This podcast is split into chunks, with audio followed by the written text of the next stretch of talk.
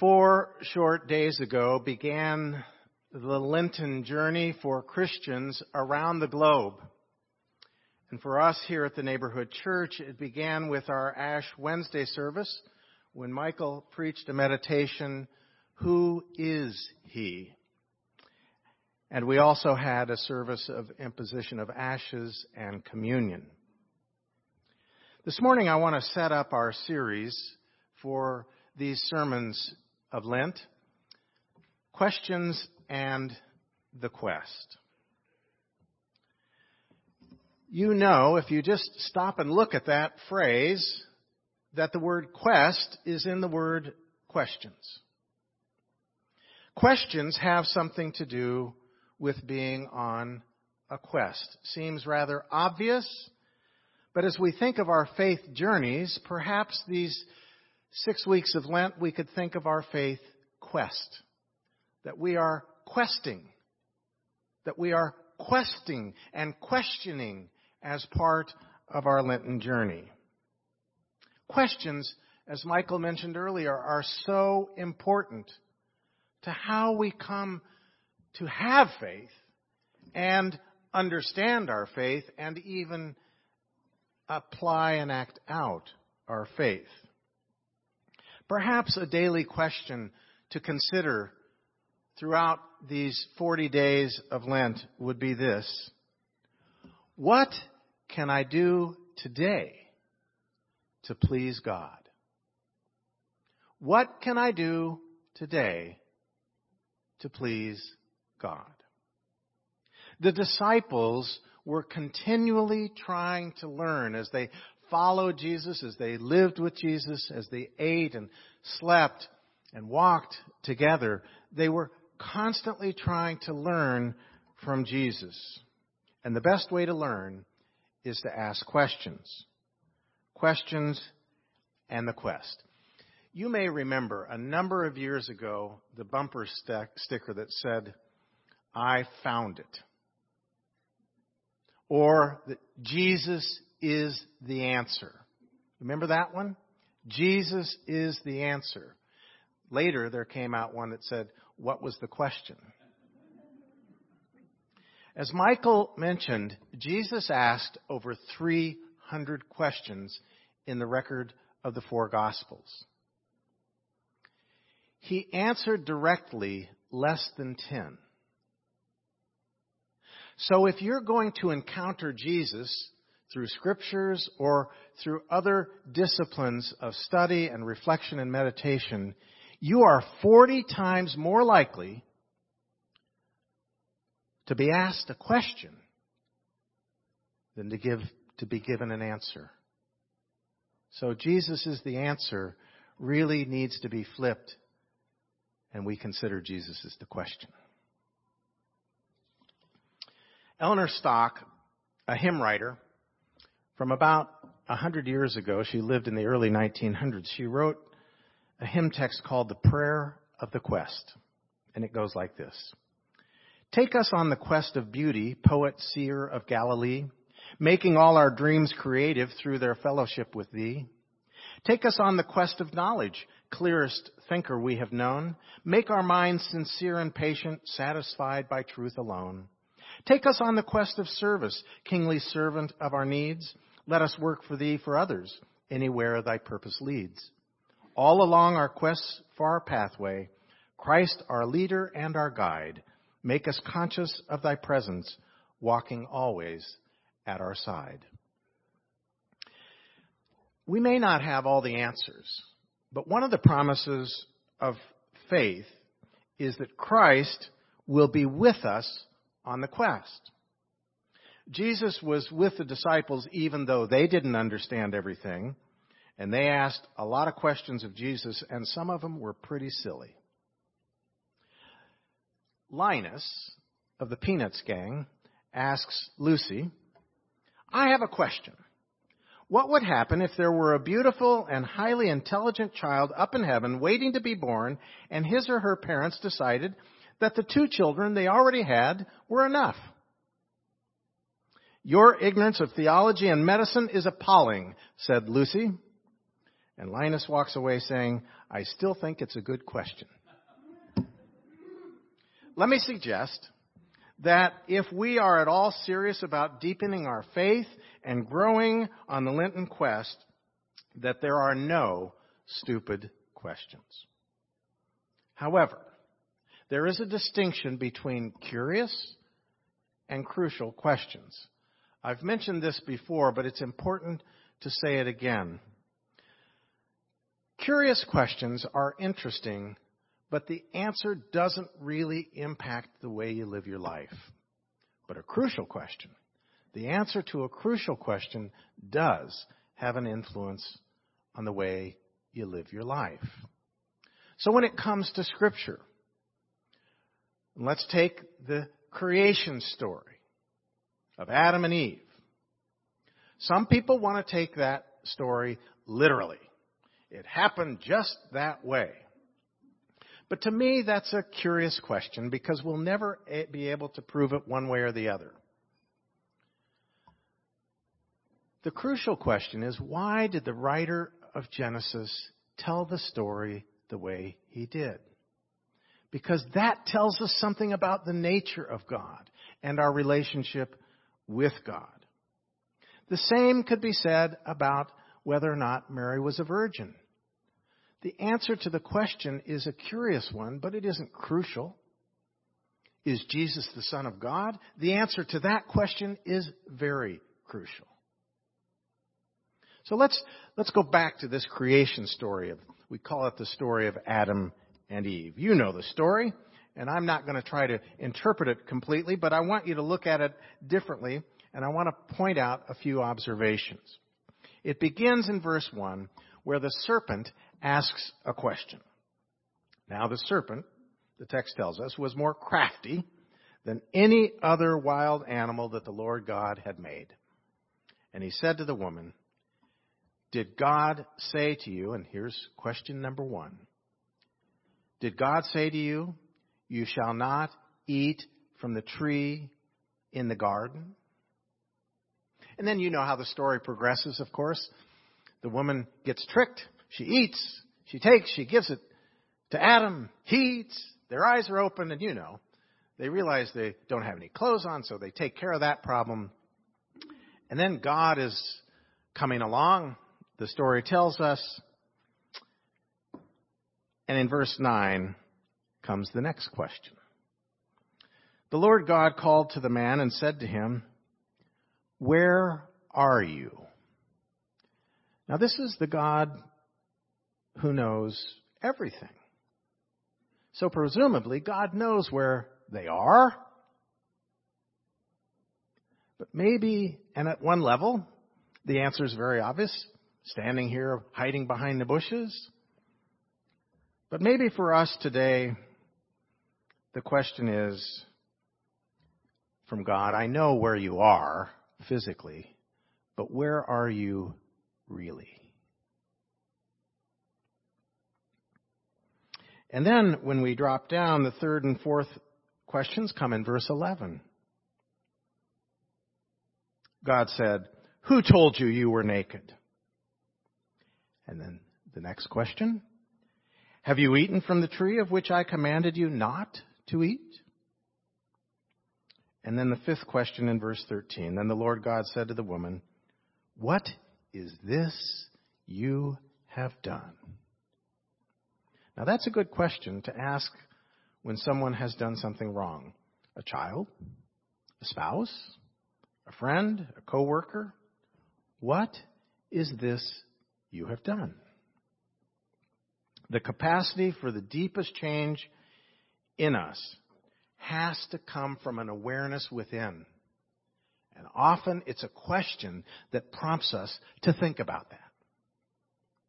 The story of Adam and Eve is about the giving of God to his creation and to us as the highest intelligent beings within creation, the capacity for freedom. Freedom. Total freedom. Good and evil. The choice is ours. The story is filled with questions. The late Saul Alinsky. Some of you may remember his work. He was an unconventional social worker who devoted his career to working on urban problems in cities like Rochester, Chicago, and Detroit. And he once answered his critics by saying, Some people call me rude and rough and say I'm deliberately so, but they're wrong. I believe a certain measure of irreverence should be a part of the democratic faith because in a free society, everyone should be questioning and challenging. And if I were to put up a religious symbol the way some people put up a cross or the Star of David, my symbol would be the question mark. The question mark. A question mark is a healthy sign. Besides, when you turn it over, it becomes a plowshare.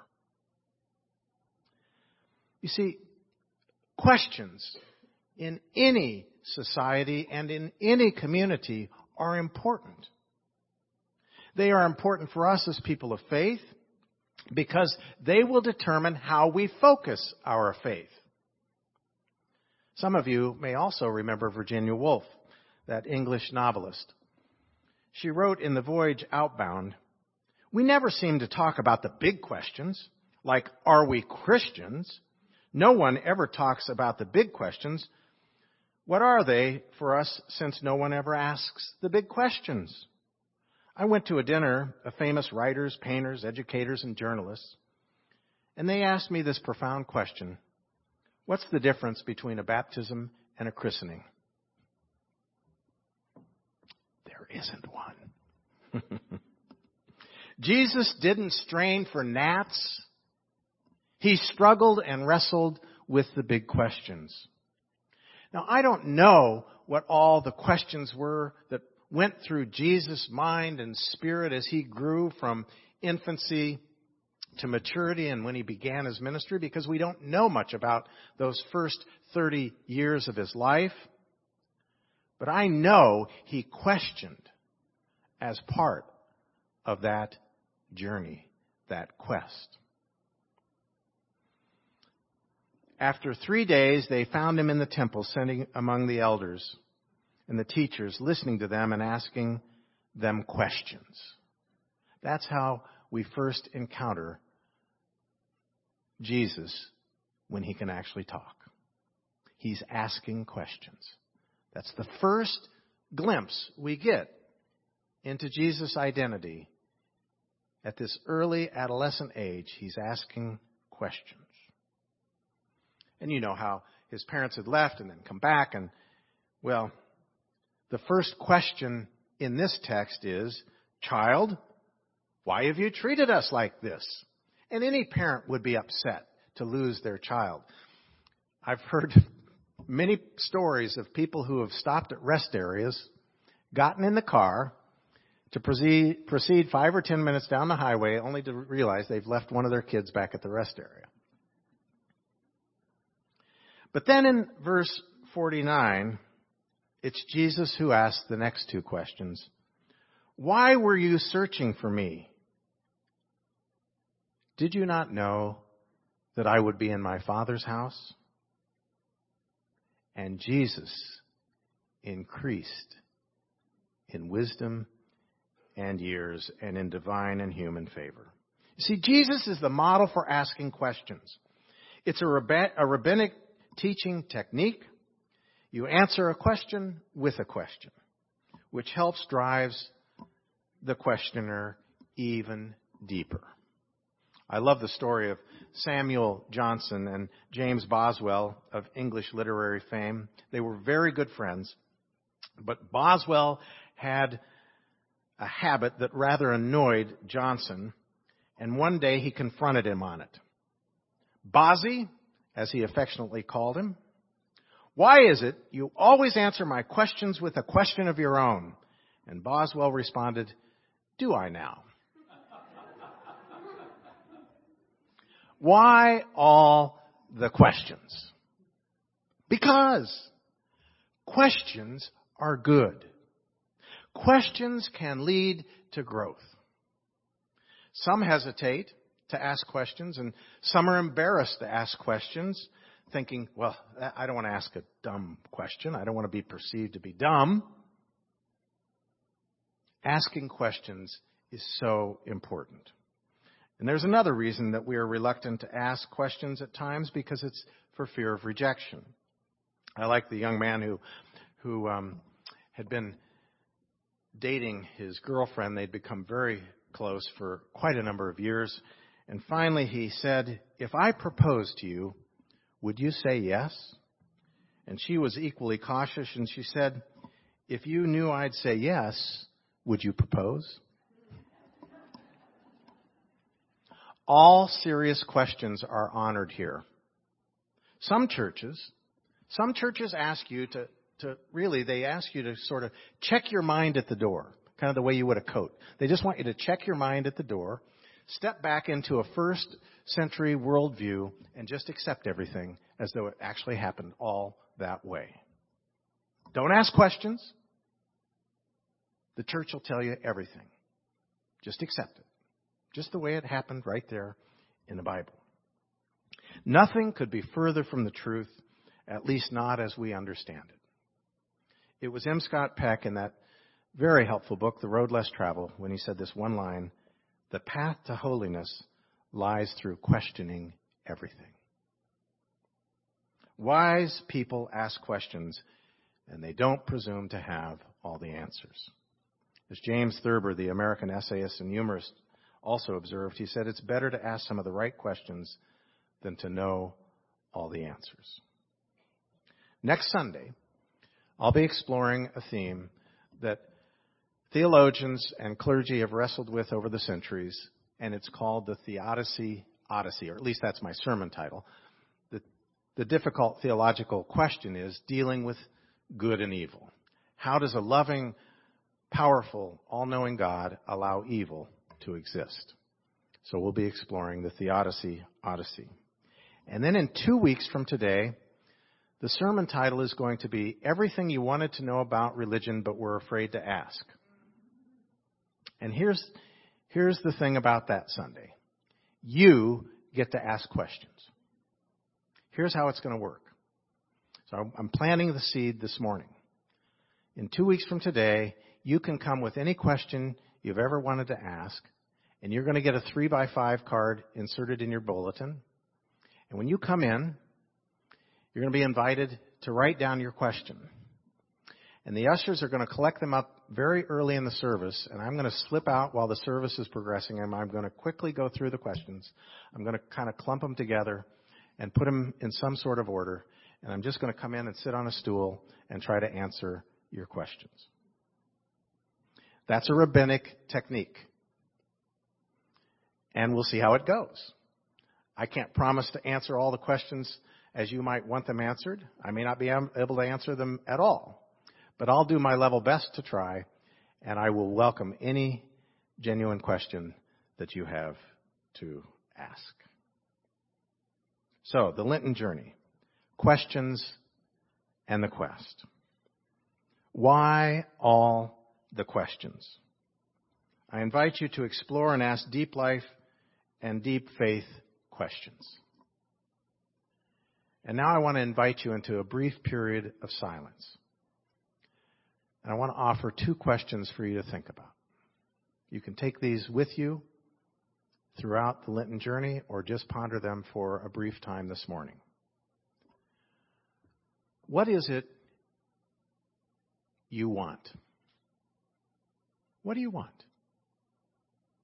Or another way to think about it is deep in your soul, what do you truly long for?